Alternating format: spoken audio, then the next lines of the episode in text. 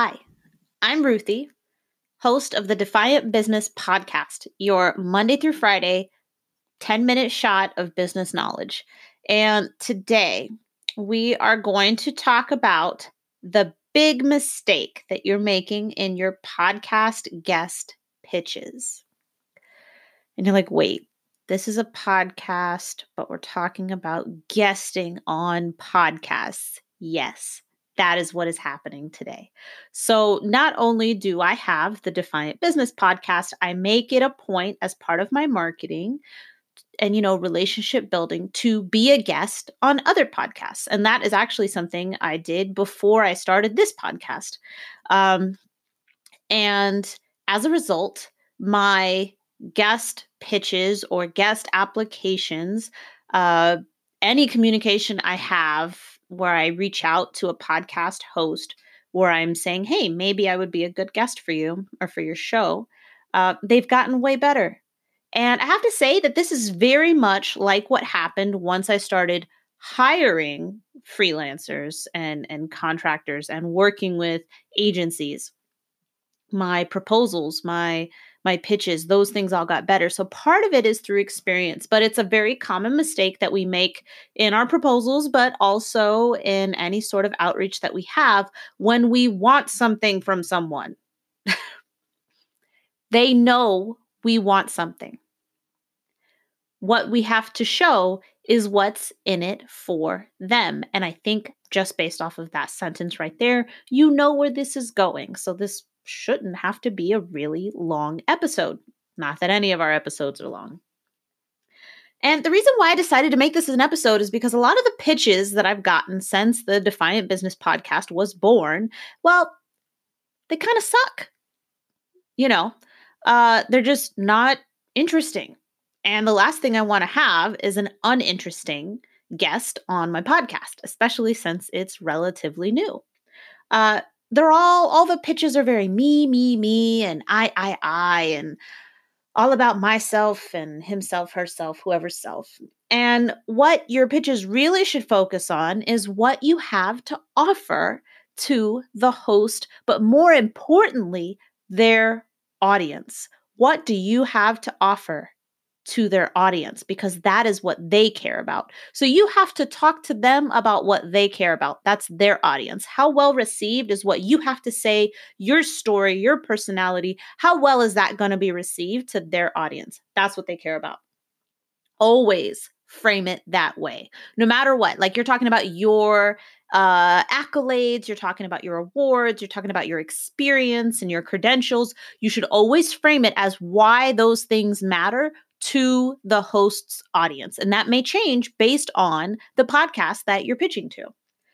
Do you have a media kit? That is wonderful to send. Try to keep it to one or two pages. Nobody wants to read a book about you uh, unless they do and you're like super interesting then but your book should be on amazon or published whatever somewhere else it should not be your media kit don't turn your media kit into a book and what you normally include, you have like your short bio, some of the industries and topics that you know really well, and then some of the, you know, maybe some information about your current audience, um, and then maybe some placements that you've had already, you know, other podcasts or media placements if you've got them.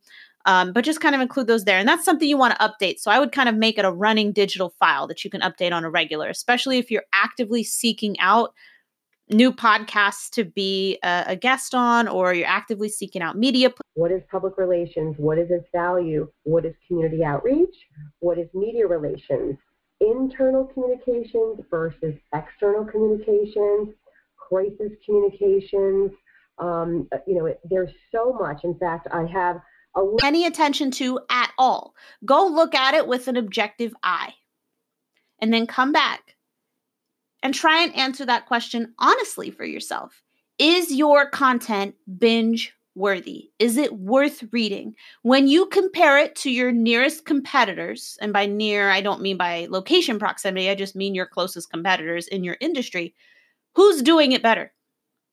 And when you look into the future at the, you know, competition that's not really competition because they're so big, but you want to be there one day. When you look at their content, how does your content compare? Is it worthy of the attention that you want it to have? people are not, you know, as a rule, we're not generally that stupid that we would continue to read something that doesn't do anything for us. So, as a global society, with all of our options, we've developed a low tolerance for subpar content in any form video, images, text, whatever it is, whatever they're going to come out with next that's going to fall into the content realm. We have a low tolerance for anything subpar. And that's going to include virtual reality and augmented reality. It's going to include all of those things. All of those things will come into the content space. They're already here. It can't be subpar.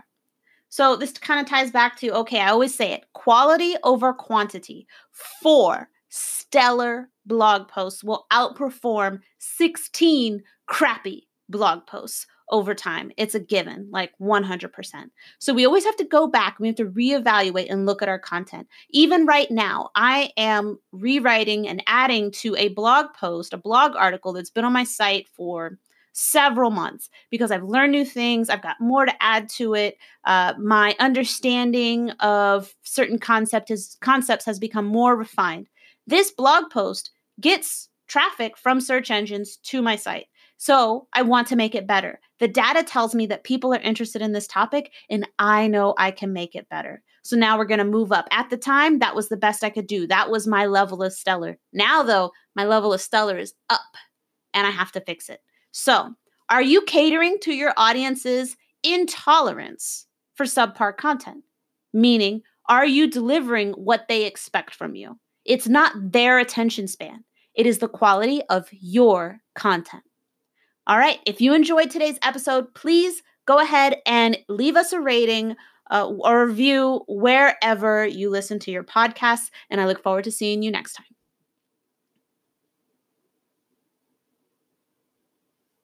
thousand dollars to make ten thousand dollars necessarily. Mm-hmm. Um, not in business. By the time you get through everything, you might end up losing money. And so it has yeah. to make financial sense. And um, and that's why that conversation in the beginning, being truthful, is so important.